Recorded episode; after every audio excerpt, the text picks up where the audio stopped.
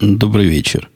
9 декабря 2010 года, около 11 часов по среднеамериканскому времени, 262 выпуск подкаста «Атум Путуна».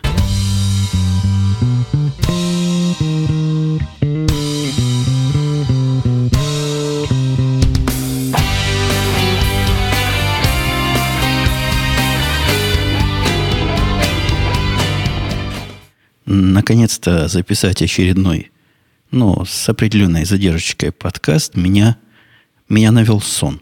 Э, сегодня, я даже скажу точно в какое время, в 10.25, а время я могу назвать, потому что в 10.20 у меня звонит будильник, и это значит, надо просыпаться и идти к рабочему станку.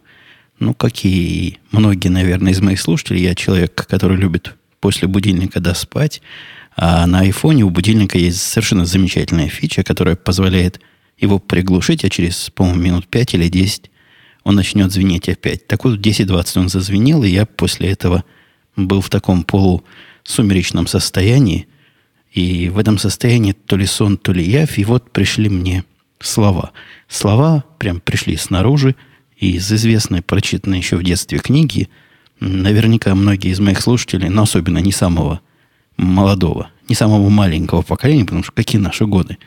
Мы, мы тоже еще ого-го, простите, и, и порох в пороховницах еще, дай бог каждому, не отсырел. Так вот, пришли слова из той самой книги, которые звучали так. Ну почему молчите вы? Вы ведь любили его, я знаю.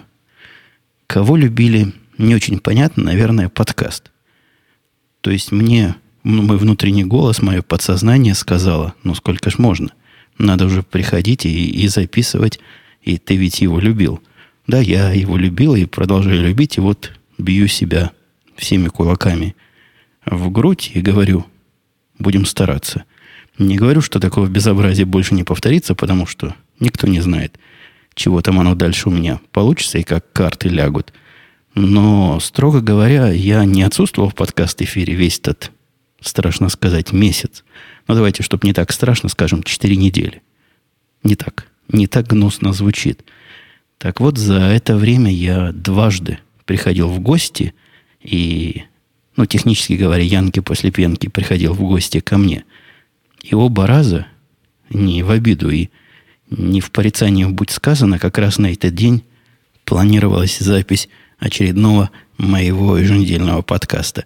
Ну, хорошо все, что хорошо кончается, хотя, конечно, слушатели, которые пытались меня в комментариях и во всяком другом общении взять на слабо и всячески усовестить, но дело абсолютно бесполезно. Вы видите, пока подсознание не сказала, к микрофону я не подошел. Но зато сижу сейчас в микрофоне в ночи, вся семья пораньше пошла спать, а я пытаюсь вспомнить, остались ли во мне еще подкаст «Навыки одиночного говорения».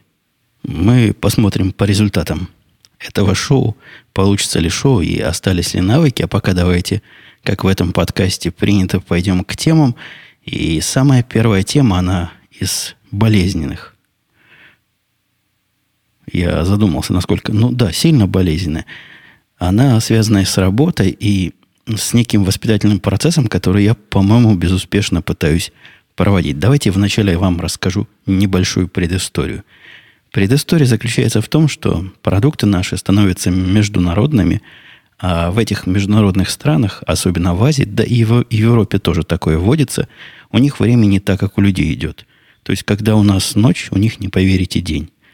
И довольно долгое время никто на это особо внимания не обращал. Ну, круглая земля и круглая. Азия не потому, у них вообще день, не так, как у нас бизнес. То есть их бизнес-день расшит, раз, разбит на наши два – но никого особо не волновало, поскольку заказчиков было, видимо, немного. Важная система была вот этих международных не такая уж критичная. Да и системы были надежнее некуда, потому что заказчики их руками не трогали, данные свои туда не вводили, и, и все работало как часы. В последнее время наш бизнес расширяется и становится более умным, в том числе в сторону приема данных от заказчиков, от этих самых пользователей. Но вы знаете, где пользователь, там вред.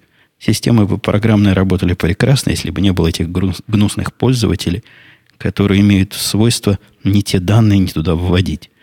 Наши пользователи не вводят данные руками. Это какие-то крупные биржи или какие-то крупные организации, которые производят большой объем транзакций, но, казалось бы, у людей серьезных должно быть серьезное программное обеспечение и поддержка. Ничего подобного.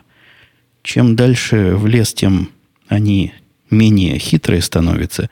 Особенно, когда в Азию туда уйдешь. Вот Япония, да, казалось бы, Япония делает телевизоры Sony. Делает машину Honda, по-моему. И, наверное, должны делать хорошо то, что делают. Я не скажу, что там особые идиоты. Нет, а большего идиотизма, чем с нашими европейскими некими вендорами я не встречал, но тоже меня удивили неприятно. Но вот ребята в один день могут файл в одном стандарте послать, а в другой день в другом. При том, что делает это теоретически автоматическая система, как она может напутать и как она может сделать не то, непонятно.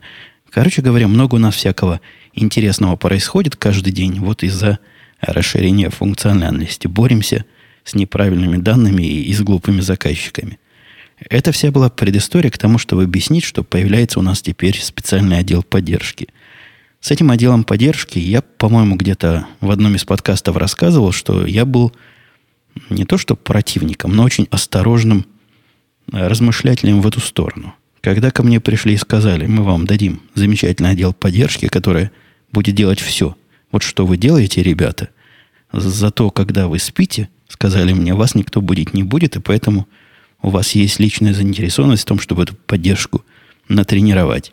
Сразу эта идея вызвала у меня определенные вопросы. Дело в том, что вот такое житье без круглосуточной поддержки, оно заставляет программистов заботиться о сне своем, о спокойствии. То есть они пытаются покрыть как можно больше случаев всякими автоматическими тестами и автоматическими восстановлениями, не то что как можно больше. У нас правило покрывать все случаи. И на практике все случаи, которые мы можем себе представить, как произойдут и почему произойдут, ну, из-за тех же неправильных данных, мы знаем, как автоматически обработать. Конечно, мы это знаем на второй раз. Когда первый раз нам чего поломают, мы научимся и потом делаем автоматическую защиту. Ну и идея, в принципе, понятная. Человек самое слабое звено, его лучше убрать из систем восстановления, а особенно вот таких систем, как наши, где за миллисекунду происходит масса интересных событий. Так вот, это этих сопорчан, этих службистов из поддержки, вначале пытались мне всучить как людей, которые будут в нужное время открывать специальную нужную книгу, и если какие-то заказчики на что-то жалуются, они будут производить нужные действия. По-моему, мне удалось убедить, что затея абсолютно бесперспективная, потому что, во-первых, для того, чтобы понять, о чем заказчик говорит, необходимо обладать недюжным интеллектом и нечеловеческой сообразительностью – то есть перевести то, что он говорит, у меня повисший квот. Вот сегодня у меня был заказчик из, по-моему, из Ирландии, который жаловался на повисший квот.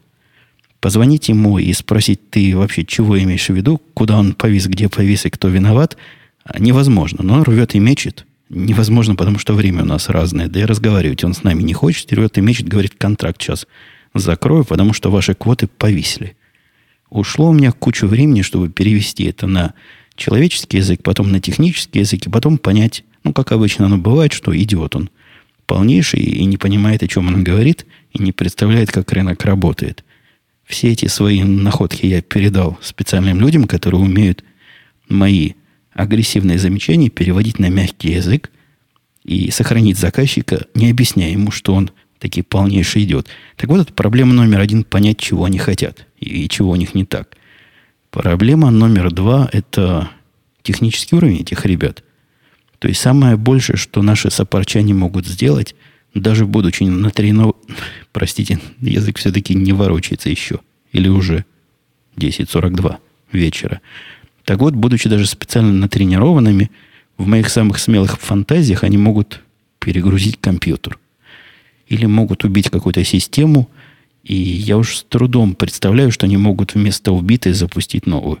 Ну, вот такой примерно уровень. А использовать их надо. Там их много, и, видимо, экономику надо поддерживать далекого Китая. Или не Китай, они в Банглоре. Это не Китай. Ну, где-то тоже там. На далеко-далеко от нас. Долго летит самолетом. Про Китай я потом скажу. Мы с китайскими программистами начали работать. Хотя, скорее всего, как мы работаем с китайскими программистами, это слезоточивая тема для а, радио Ти. Ну вот, я их натренировал, чтобы руки держали подальше от систем, ничего себе не позволяли, а собирали данные. Казалось бы, безопасное развитие событий, будут собирать данные, будут анализировать по возможности какие-то типичные жалобы. То есть я им выбрал специальный набор жалоб, которые действительно иногда встречаются и которые на самом деле необходимо кому-то анализировать. Никакие действия я им предпринимать не разрешаю, потому что, ну, не знаем мы, от чего произошло вот то неизвестное, как же мы научим нашу службу поддержки, как это неизвестное починить. Но они оказались сильно повернутыми в сторону заказчиков. Я часто говорю про саппорт, и наверняка сегодня у меня будет пару слов про саппорт поговорить как пользователя. И с этой стороны я бы хотел, конечно, службу поддержки, которая идет мне навстречу, делать все, что я хочу. Но как человек, производящий сервисы, и даже не сервисы, а какие-то услуги компьютерные, я сильно против э, вот этого flexibility, э, по-русски даже не знаю, как сказать, ну, прогинание под заказчика. А наши ребята, после того, как их допустили говорить живыми пользователями, начали им все обещать. Приходит какая-нибудь, прости господи, канадская биржа, у которой 2,5 человека пользователей, которая присылает нам файл размером аж 150 байт, можно было руками все это ввести, все, что они там напродавали за день. Ну ладно, не 150 байт, полтора килобайта. Ну, совсем мало. Две страницы текста присылают они нам каждый день. И вот они приходят и говорят, а мы не хотим так посылать, мы хотим иначе. До того, как между мной и этими ребятами не было никого, я их просто посылал далеко и агрессивно, и говорил, наша система, ну, аккуратно говорил, не то, что обзывал всякими словами, как вы можете понять из моего рассказа. Нет, я говорил, наша система сделана вот таким образом, и никакой чувствительности, чувствительности, как же это слово-то, по-русски будет гибкости. Вот, вспомнил. Никакой подобной гибкости мы, к сожалению, обеспечить не можем. Они покочевряжутся, покочевряжутся и соглашаются. Ну, потому что надо какие-то стандарты иметь. А иначе будет полнейший зоопарк и балаган, как говорили на моей исторической родине. Вот эти, которым разрешили разговаривать с заказчиками, они им обещают все, лишь бы заказчик ушел довольный. У них там есть специальный потом – обзор их деятельности, когда заказчику присылают анкету и спрашивают, как решили твою проблему или нет. Сопорчане проблему решить не могут. Ну, по причинам, которые я там выше уже рассказал, но зато они могут наобещать три короба. А от этого пользователь довольный, счастливый и лоснится буквально, радостью светится, а нам потом как-то этим всем заниматься. Пару случаев таких проскользнули мимо меня. Попали к одному из моих программистов, который оказался тихим. То есть снаружи вроде здоровый мужик, и не подойти к нему на кривую кобыле, а вот когда попросили сделать так, он говорит, да что, я могу и так, а могу и сяк. И в результате, пока я в это дело не въехал, там уже успели наделать много и сякого, и такого, на что без слез смотреть невозможно. Зато потом попало это к нашему другому программисту, я о нем рассказывал, о нашем местном программисте, вот ему оказалось палец в рот не клади, оказался мужик, а оказался орел. Он, этих заказчиков, он потратил свое собственное время для того, чтобы это были какие-то европейские. Ночью не спать, позвонить им и сказать, но ну, тоже в мягкой форме, достаточно четко, чего он думает о изменении форматов, которые они себе позволяют каждый день состоялся небольшой скандальчик, потому что ну, не положено было ему лезть со своей инициативой, но зато привлекли мое внимание к этой открывающейся проблеме. Так что теперь у меня сплошные воспитательные моменты. Я провожу тренинги с этими сопарчанами, говорю по несколько часов в день, объясняем, чего нельзя говорить, а чего можно говорить, и как обещать это так, чтобы не повисло на нас камнем, которую тянет всю систему и всю нашу группу под воду через совсем недолгое количество времени. Как-то в процессе разгона я сильно, по-моему, разогнался в рабочую тему. Давайте совсем в другую. Я знаю, многие мои слушатели очень любят, когда я рассказываю про посещение докторов, особенно зубных докторов. И это издевательство было. Не любят. Потому что кто любит про такое слышать? Я вчера ходил как раз э, в очередной свой визит состоялся полугодовой, то есть полгода вы об этом не слышали, поэтому можете сказать спасибо и послушать спокойно. Ходил на чистку зубов, ну, процедура, вы знаете, простая, и если ходишь туда регулярно, абсолютно безболезненная, не вызывает никаких неприятных ощущений, у меня уже давно не вызывает с тех пор, как я, как выше сказано, стал это делать регулярно. А у них там хай-тек появился. Вот о хай-теке об этом я хочу вам рассказать. Раньше, когда приходишь, я помню, до прошлого раза ложишься в их стул в таком полулежачем положении, тебе там все проводят процедуру. В прошлый раз мне дали очки, и это был первый шаг к их хай-теку, хотя очки были обычные, пластиковые или стеклянные. Видимо, они закрывают меня, как дорогого клиента, пациента, от брызгов, которые вот эта машина иногда позволяет себе. Ну, или от брызгов крови, например, если она вдруг из моих зубов хлынет. Не знаю, зачем эти очки были, но надо было одевать. В этот раз мне дали очки, которые такие же на вид, только вместо экранов, вместо... Уже я вам всю развязку рассказал. Вместо стекол там экранчики. Маленькие экранчики, которые показывают пляж, показывают расслабляющую обстановку, небо там. Такие очень психоделические картинки. Наверное, если под музыку еще было круче, но нет, музыки нет, только картинка.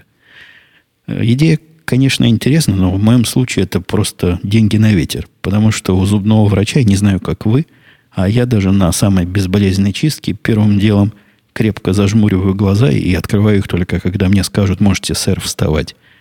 Ну, действительно, там было что-то видно. Не так хорошо, как я бы хотел. Технически я посмотрел несколько секунд, пока не зажмурился до конца. Но, тем не менее, какой-то шаг в интересную хай-технически зубную сторону.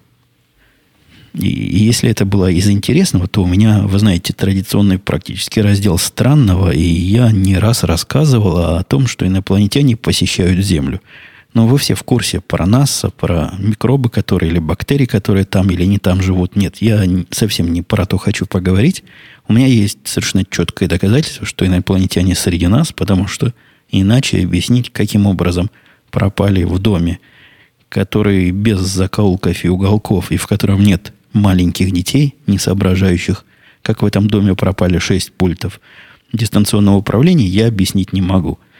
Единственное объяснение, что это все-таки инородный, иноземный разум, зачем-то мои пульты похищать. Ничего больше не пропадает, а только пульты. Пропал после того, как шестой пультик алюминиевый, я подозреваю, им алюминий нужен просто. Потому что беленькие пультики пластиковые, они, конечно, уже давно не работают, потому что были хрупкие и при падении ломались, да и батарейки там как-то уже давно закончились. Так вот, беленькие пультики все в ассортименте. А алюминиевые 6 штук. И я не преувеличиваю, три раза по два я покупал, и уже нет ни одного. Я решил проблему в этот раз кардинально. То есть не буду я больше поставлять металл на строительство внеземных кораблей, хватит. Пора с этим э, завершать весь этот процесс добычи из меня полезных ископаемых – а пошел я по совету слушателей, вот слушатели пригодились в очередной раз и приобрел для айфона программку, которая вот этим всем управлением занимается, да причем так хорошо и так замечательно, и iPhone потерять, видимо, гораздо труднее. Ну, потерять я, конечно, лукавлю. Видимо, инопланетянам, если уж серьезно говорить, iPhone не нужен. Или они подозревают, что потеря вызовет больший шум и движение масс, народное восстание не рискует брать вот за такое, за святое, трогать наше все.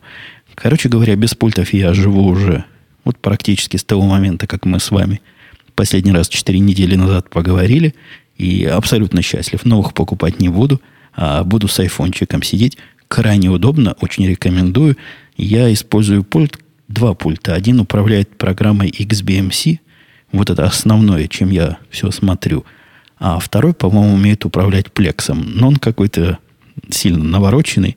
Он практически маленький плеер, который вместо того, чтобы играть на айфоне, играет все это на телевизоре. Поэтому плексовский, обычный, без затей пультик с кнопочками и жестами рулит необычайно и, и окончательно. просьба к комментариям. Сказано, у меня тут выродилась в поток из 10 советов. Ну, это особого разговора не стоит. У нас тут бывают слушатели, которые любят посоветовать, которые пишут много комментариев. Я, когда просил комментарий, я, собственно, да я уверен, что большинство понимает, чего я скажу. Ну, не советов, как делать подкаст, я просил не советов, как жить, тем более, а наводки меня цели наведения меня любимого на какие-то любопытные темы.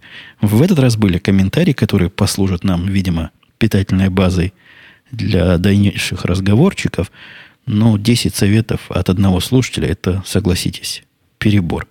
Явно не так слово мое а, отзовется. А вот еще одно слово мое отозвалось явно не так. Я тут недавно тестировал, уже не очень недавно, сервис книг.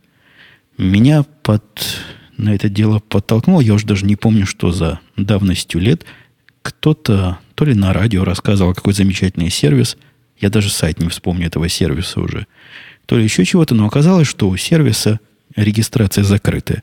Ну, то есть не всем. Ну, не всем, не всем, но кому-то положено, согласитесь. А если кому-то положено, то почему не мне? Я написал им письмо туда с просьбой, не могли бы они, дорогие мои, дать мне аккаунт на попользоваться – и пообещал им в том числе, если мне сервис понравится, рассказать честно в подкасте о том, что понравилось. С другой стороны, я им пообещал, что если не понравится, не говорить ни слова. Мне кажется, это честный дел. Вы, не знаю, будете со мной спорить или нет, но врать про них я не буду. Это какая-то джинса будет. А говорить гадости о людях, которые тебе чего-то подарили и дали тебе чего-то попробовать, может, оно нехорошее. Но вот как умели. Не стреляйте в пианиста. Как смог, так и написал, так и разработал. Я бы промолчал. Мне кажется, это вполне честная и адекватная позиция, но ответа я от них не получил. Никакого через пень-колоду смог зарегистрироваться. Ну, обнаружил, что совершенно мне не надо этот сервис. Рекомендации, которые мне дают, они тоже далеки от идеала. Не понравилось мне это дело, и об этом я написал, то ли твит написал, то ли сказал где-то коротко. И тут же появились специально обученные слушатели, я думаю, не слушатели, а скорее читатели комментариев, которые связали мой первый твит с тем, что я попросил у них аккаунт с моим вторым твитом, что я их ругаю, в, с их точки зрения непререкаемую логическую цепочку, что вот, мол, не дали, а, а за это он ругает. Даже разубеждать не хочу. Вот мои условия я объяснил, я бы не ругал, конечно, если бы дали. То есть формально правы. Ругаю, потому что не дали, но самая главная причина, потому, почему ругал, потому что сервис оказался абсолютно неинтересным ни мне, ни, я подозреваю, вам, дорогие. Поэтому я не полез смотреть, чего же такое было и какой сервис я в свое время ругал. А 16 ноября 2010 года, как, впрочем, и последние 41 год, произошло событие дня рождения.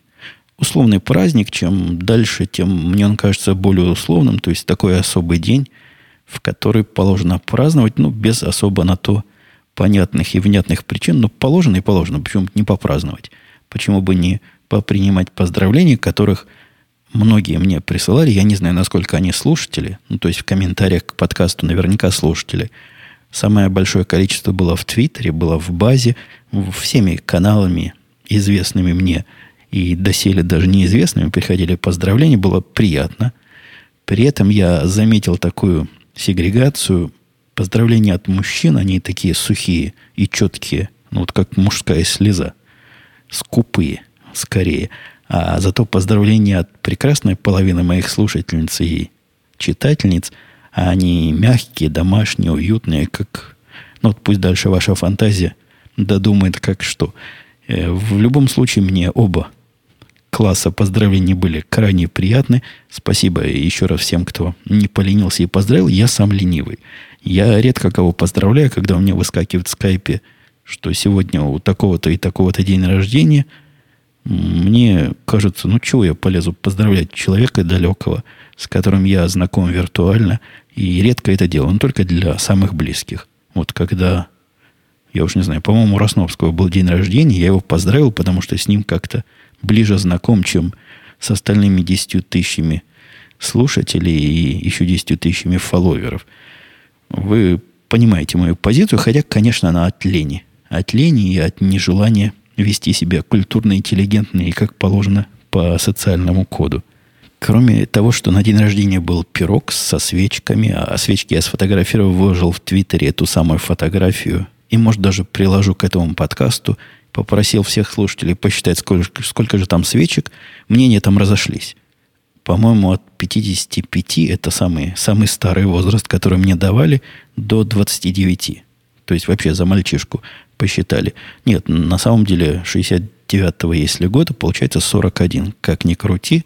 И это объективная реальность, данная нам не в ощущениях, а в цифрах.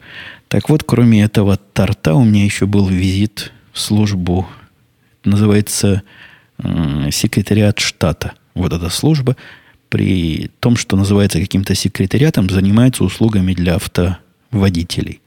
Поскольку автоводитель тут все, служб этих много вокруг, и вот ближайшая от меня, наверное, в двух-трех милях, поехал я туда, потому что как раз 16 ноября вот этого года у меня заканчиваются права.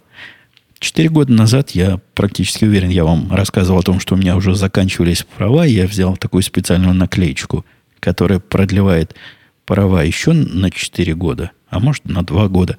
Но когда-то это было давно. В этот раз нет, уже нельзя, и надо перейти туда – я посмотрел, в какое время там принимают, когда они открыты, вообще какая процедура и сколько это стоит. Сколько стоит, нашел сразу 30 долларов, но ниже стоял список документов, которые я должен принести с собой, и то, к чему я должен быть готов. Там было страшно. Я тоже рассказывал уже в каком-то из гостевых подкастов с Янки после пьянки. Там было написано, что в определенных условиях у вас могут взять тест. Тест теоретический – тот самый, над которым я в прошлых подкастах насмехался, гнусненько. Легко насмехаться, когда помнишь правила дорожного движения или хотя бы прочитал правила эту книжечку за день или в день экзамена. А тут я уже одетый стою в ботинках, буквально в сапогах, и практически весь в машине сижу, и узнаю, что необходимо будет. Есть шанс, что придется сдавать этот самый экзамен. Вернулся домой, взял iPad с собой, взял с собой iPhone на оба устройство загнал себе эти самые правила на iPad для того, чтобы, если там в очереди сидеть, почитать перед этим, а на iPhone, чтобы списывать. Просто списывать по-нашему, по-студенчески. Пришел туда, там так все организовано. Ну, в принципе, как во всех местах общественных, где приходится бывать в человеческом обличии, таких мест по пальцам просто можно – пересчитать. Так вот, организовано все с умом, огромное количество окошек, ну, наверное, штук 15. При этом, как ни странно, все работают. Тетки никуда не повыходили, сидят там и, и ждут посетителей. Над каждым окошком номерок зажигается, общее табло. Ну, я уверен, что слушатели мои в курсе, как это бывает, когда правильно организовано. При том, что толпа там народу была огромная, но вот такая правильная организация, такой правильный конвейер обработки людей позволил мне прийти туда, наверное, минут через 10. Я даже не успел освежить и 10% тех знаний, которые необходимо для сдачи теоретического теста. Все меня там поздравляли. То есть они на всяком этапе, вначале там стоит парень на входе, который показывает, в какую мне, в какое начальное окошко мне идти. Это начальное окошко, их два всего – пропускается скоростью человека за 10 секунд, то есть тетка берет твои права, смотрит, куда тебе, и дает билетик нужного цвета. И ты садишься с этим билетиком, ждешь, пока твой номер высветится. Так вот, на первом этапе, когда паренек стоял, он посмотрел мои права, я сказал, что вот обновлять надо. Он меня тут же поздравил. То есть у него в голове там щелкнуло, что вот день рождения, который указан у меня на правах, и сегодня это один день. Зачем ему это надо? И в чем тут прикол, я не понимаю, но тетка меня в окошечке тоже поздравила в этом первом и во втором, в котором, собственно, меня завершили обрабатывать, меня поздравили в третий раз. Я получил прямо в этом офисе три поздравления, причем неформальных, не то что поздравляем, сэр, пошел вон, иди дальше. Нет, так с улыбочками, чуть ли не обнимая. Приятно. Мелочи приятно. Ну, вот как от читателей Твиттера, людей незнакомых приятно получать поздравления, так и здесь. Почему бы не получить? Вся процедура получения прав была смехотворно проста, то есть надо было пройти визуальный тест, смотреть в специальные приборы и читать циферки во втором ряду или буковки. Я их все успешно прочитал, хотя я ужаловался, что как-то левый глаз с годами видит хуже. В этом, не в этом, а в следующем году, в 2011, я себе наметил пойти к окулисту и посмотреть, чего-то у меня левый глаз вдаль плохо смотрит. Он всегда хуже смотрел, но сейчас он стал как-то настолько хуже смотреть, что, сидя далеко от телевизора, если там идут субтитры, они порой даже расплываются. Что, согласитесь, безобразие. Но это если его закрыть. То есть, который хорошо видит, закрыть правой рукой, а смотреть только полусмазанным левым. Вот после того, как анкету заполнили, там она простучала вопросы тоже на таком ускоренном режиме. Есть слушатели, которые утверждают, что любят слушать мой подкаст на двукратной скорости. Вот тетка, которая была на последнем окошке, примерно на двукратной скорости зачитала мне список вопросов, на которые надо было ответить «нет». На все, кроме одного. Она меня на нем подловила. То есть я автоматически отвечал «нет, нет», не сидел, не, не преследую сейчас, нет ли у меня открытых, значит, судебных дел по поводу вождения. Нет, нет, нет. А потом надо было сказать на вопрос «да». Вопрос был, правда ли, что у вас права есть только в этом штате Иллинойс? Надо было сказать «да», я сказал «нет». Она вскинулась, говорит, а в каком еще? Я сказал «не». Ошибочкой перепутал, ответил на автомате. После этого меня спросили, согласен ли отдать свои органы. И, по-моему, в прошлый раз то ли мне вопрос этого не задали, то ли я его не понял, потому что, как оказалось, я не был донором органов вот до этого момента. А теперь, да, теперь бери с меня все, что хочешь в случае, если самое грустное случится. Так что смогут меня порезать на мелкие, но полезные части. Пришло по этому поводу мне специальная брошюрка, которая рассказывает, какой правильный образ жизни надо вести, чтобы на эти органы подойти. Нет, ну серьезно, там про здоровье, о том, что у вас теперь ответственность, вы теперь себе не до конца принадлежите. Ну и, конечно, спасибо за то, что вы вызвались в этом замечательном деле поучаствовать. А внизу приписочка. Мы не агитируем вас, написано там было. Мы вполне понимаем, что решение осмысленное и добровольно, но не могли бы вы своих домашних тоже склонить на это, потому что по нашим записям у вас жена не является еще донором. Вот такое безобразие. Получил я в результате минут за 15 там права, то есть там же меня и фотографируют, там же их и печатают, там же и выдают. Теперь у меня новенькие, хотя хуже выглядящие, чем раньше. Они цветовую гамму поменяли. Раньше они были синие, голубые, а теперь какие-то красно-коричневые, что не есть хорошо и менее эстетично. И еще из домашних семейных событий я столкнулся с жуликами э, вот в таком чистом и их природном виде первый раз. И есть у меня карточка такая, она немножко осу... Сегодня микрофон как-то затихает время от времени. Надо будет, видимо, опять поменять лампу в моем приборе. Так вот, есть у меня карточка, которую я практически не пользуюсь. Взял когда-то в давние времена, когда мне никаких карточек еще не давали, ну, как молодому, без кредитной истории. И вот Western Union дал мне карточку, которая была не совсем дебитная, такая особая специальная карточка, которая которой я благодарен до сих пор. То есть через нее я заработал за год кредитную историю, и после этого стал получать нормальные карточки, и не могу отбиться от предложений. И она у меня с тех пор осталась. Western Union уже давно этой карточкой не владеет. Они перепродали одному банку, тот банк другому. И в конце концов я оказался HSBC, по-моему, называется то, где я сейчас – и лежит она есть, не просит, как бы проценты на нее особо не идут, обслуживание недорого стоит, активности не производится. Все не соберусь закрыть, а закрывать лишние карточки, говорят, полезно, влияет положительно на кредитную историю. Тут я за что купил, зато продал, врать не буду. Может, не влияет, а может, влияет наоборот, не знаю. Специалисты в комментариях наверняка меня поправят если есть такая необходимость. Так вот, он обнаружил на карточке за ноябрь, 22 ноября и 23 ноября два платежа. Один на 69,99, второй, по-моему, на 79,99. Оба платежа от одной и той же компании, которая называется TLG, и в одной, в, прямо в, описании транзакции, ну, видимо, эти ребята знают, что к ним будут обращаться, чтобы их, значит, я объясню, зачем они координаты оставляю чуть ниже. Так вот, там написано, кто они такие, какой телефон и как с ними связаться. А обычно в транзакциях такого не бывает. Когда вы смотрите на распечатку своей кредитной карточки, видно покупка в магазине. Ну, чтобы телефон и адрес магазина давали, это редкость какая-то. У этих там все координаты.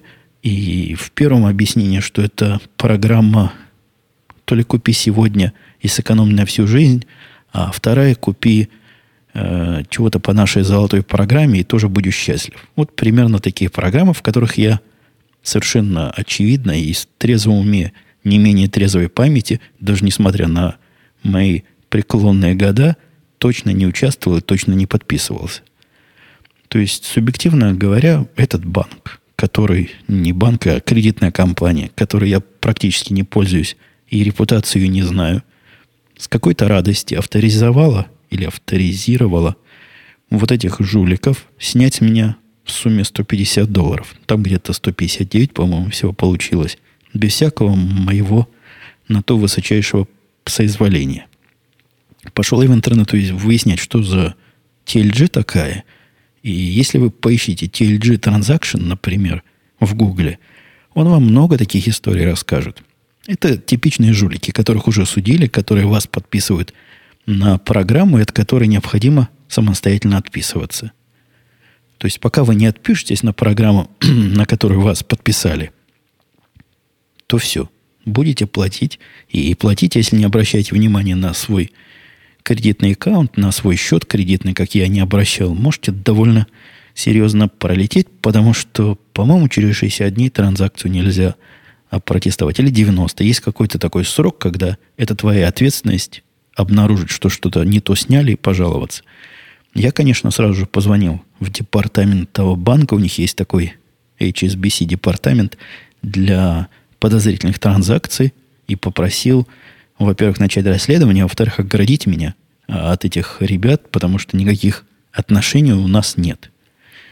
Мне не понравилась их реакция, и я бы и так, конечно, закрыл эту карточку, но после того, как они со мной поговорили, закрою наверняка.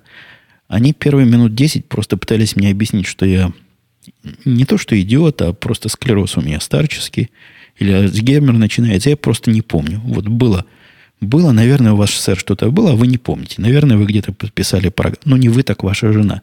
Не ваша жена, так ваша собака. Но не может быть, чтобы мы просто так, кому попало, разрешили с вас снять деньги.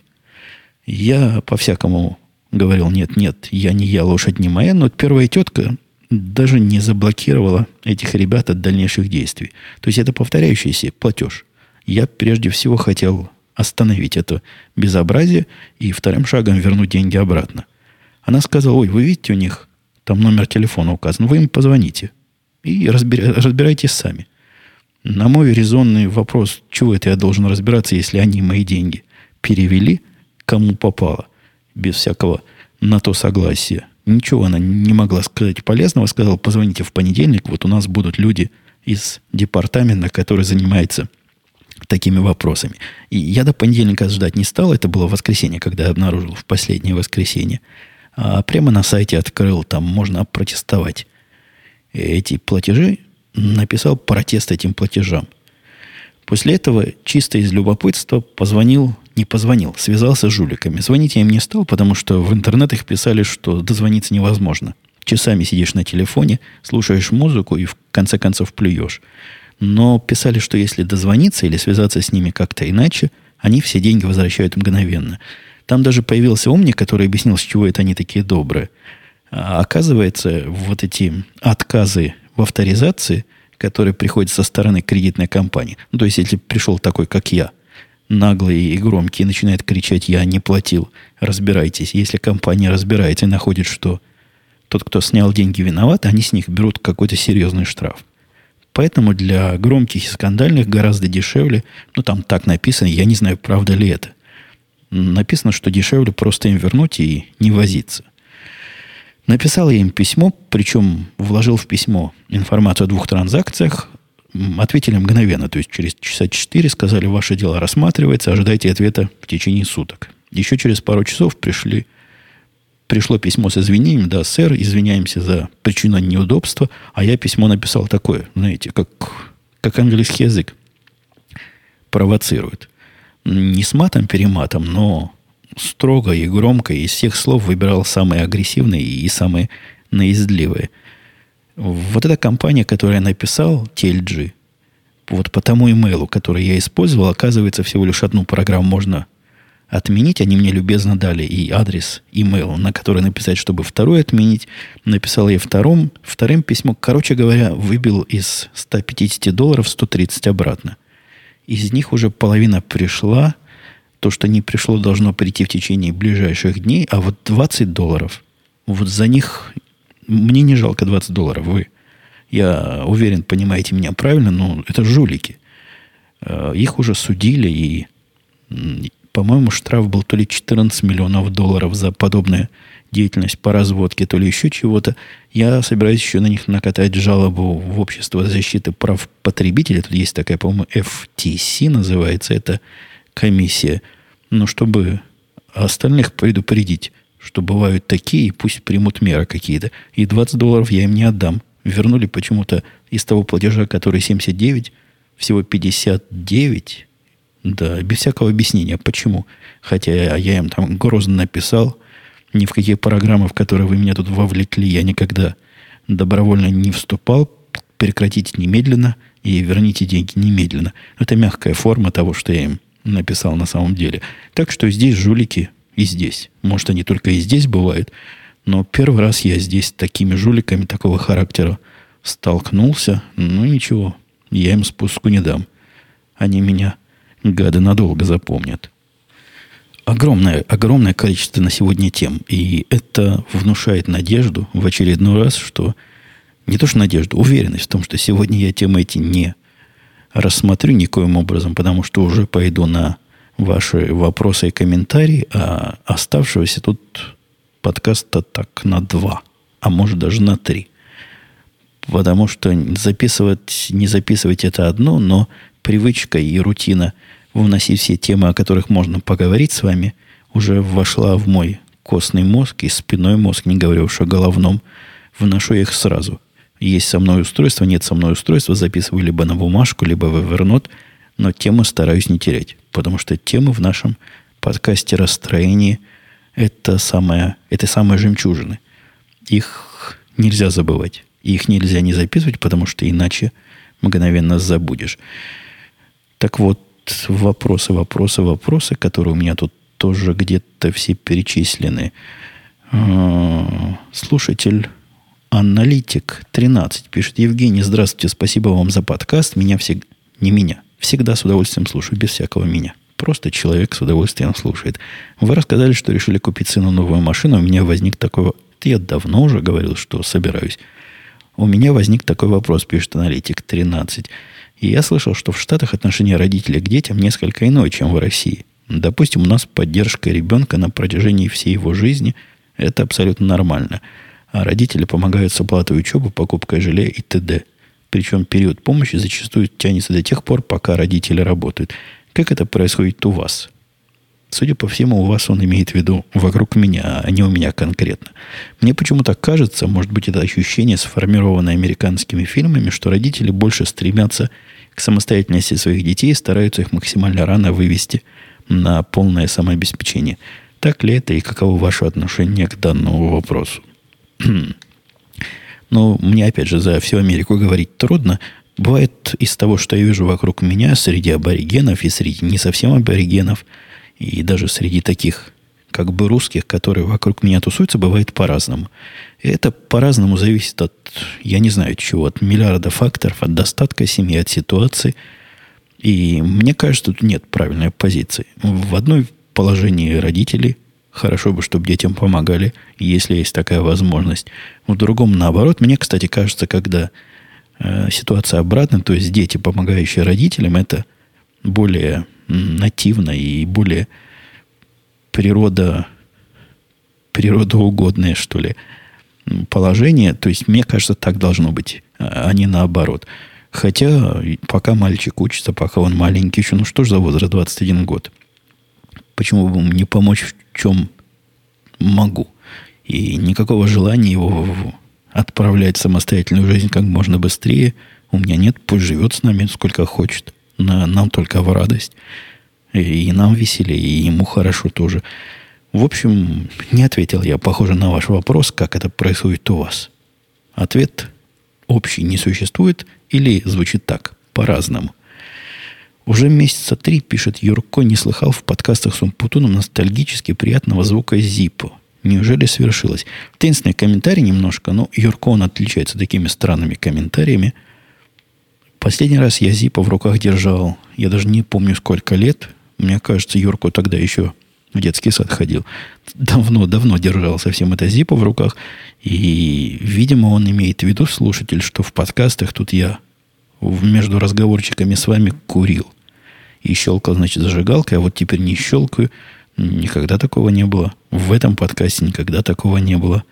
В подкасте «Янки после пьянки» я себе иногда позволял трубочку выкурить, когда мы на улице записывались. Но холодно на улице записываться. Так что если подсвершилось, он имеет в виду зиму, то да, действительно, зима. Зима свершилась, там холодина такая, минус 16 градусов по ночам, хотя вот сейчас уже 11 часов 20 минут ночи, вечера. А температурка всего минус 2 градуса, что радует. Я зиму эту самую не люблю. Так что не знаю, свершилось или нет. Вопрос открытый и интересный. Сергей спрашивал, Евгений, спасибо за подкаст. Это не вопрос, это утверждение. Спасибо, пожалуйста. Слушал ваш комментарий по поводу баскетбола на НТВ. Смотрел две записи игр. Комментарии были весьма адекватные. Можете подсказать, какую вы игру смотрели? Конечно, согласен, что одному получается как-то уныло. И я не помню, какую я игру смотрел. То есть я помню, что игра была. С одной стороны был Сан-Антонио, потому что другие игры я смотрю, ну разве что попадутся. Иногда с чикагские игры смотрю, которые у нас просто часто показывают по телевизору. Но вот кто был с другой стороны и какая была дата игры, мне трудно восстановить, но где-то где по времени того подкаста, если уж вас этот сильно интересует, сможете вычислить. То есть одну сторону я вам открыл. Он дальше спрашивает, почему не Чикаго Буллс. Мне сразу отвечу, потому что Чикаго Буллс, мне кажется, командой скучной. Просто скучной, и у меня нет никакого фана и никакого наслаждения наблюдать за их игрой. Я в каком-то из подкастов уже говорил, по-моему, в этом, что они играют, как гвозди заколачивают. И вот никакого лучшего объяснения своего субъективного чувства от их игры до сих пор привести не могу. По поводу комментаторов, я уж не помню, какой там был комментатор, видимо, смехотворный, раз вам запомнился. Но недавно я посмотрел еще одну игру тоже, вот на безрыбье. Не было ее ни в каких доступных мне DVR, пропустил я ее. И пришлось смотреть, значит, на, в НТВшном переводе. Тоже был один ведущий, но ведущий хотя бы не путал шайбу с мячом и про пенальти не рассказывал. Хотя вел своеобразно. Вот такого видения, когда первым делом, когда выходит наша звезда, наши, наших Сан-Антонио Спорс, Ману Джинобили, и, и он говорит, о, что-то Джинобили совсем начал лысеть. Такой комментарий я первый раз в жизни услышал в спортивных играх. Ну, действительно, Джинобили лысеет. Ну, бывает такое, но как-то это не для спортивного комментатора тема, насколько я себе понимаю их специфику. Тут я даже немножко задержался. Длинный вопрос от слушателя Чит Ос, который рассказывает, как он любит подкасты, что слазить нет ни малейшего желания. В конце он дает такой философский, целую тему даже, не вопрос, а темищу. Какова она мечта Умпутуна, причем с большими буквами не только Умпутун, что понятно, но и мечта. Есть ли дело, которое бы ты хотел реализовать или реализуешь, но пока не получилось?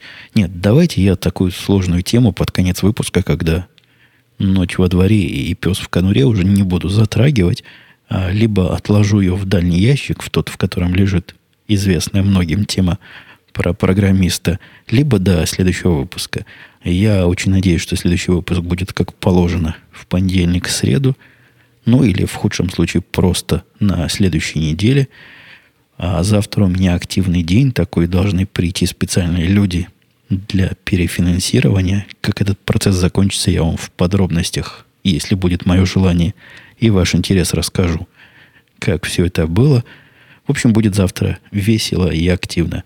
Числа с 15 я решил пойти в отпуск, то есть у меня будет масса времени и прямо до конца года масса накопилась ну, сколько выходных у меня накопилось, их потратить уже невозможно чисто физически, даже если уйти в отпуск сегодня, вот прямо сейчас. Поэтому я решил пойти на компромисс, нашел относительно спокойный такой отрезок времени, когда все у нас заморожено, у нас где-то с 12 числа все замораживается.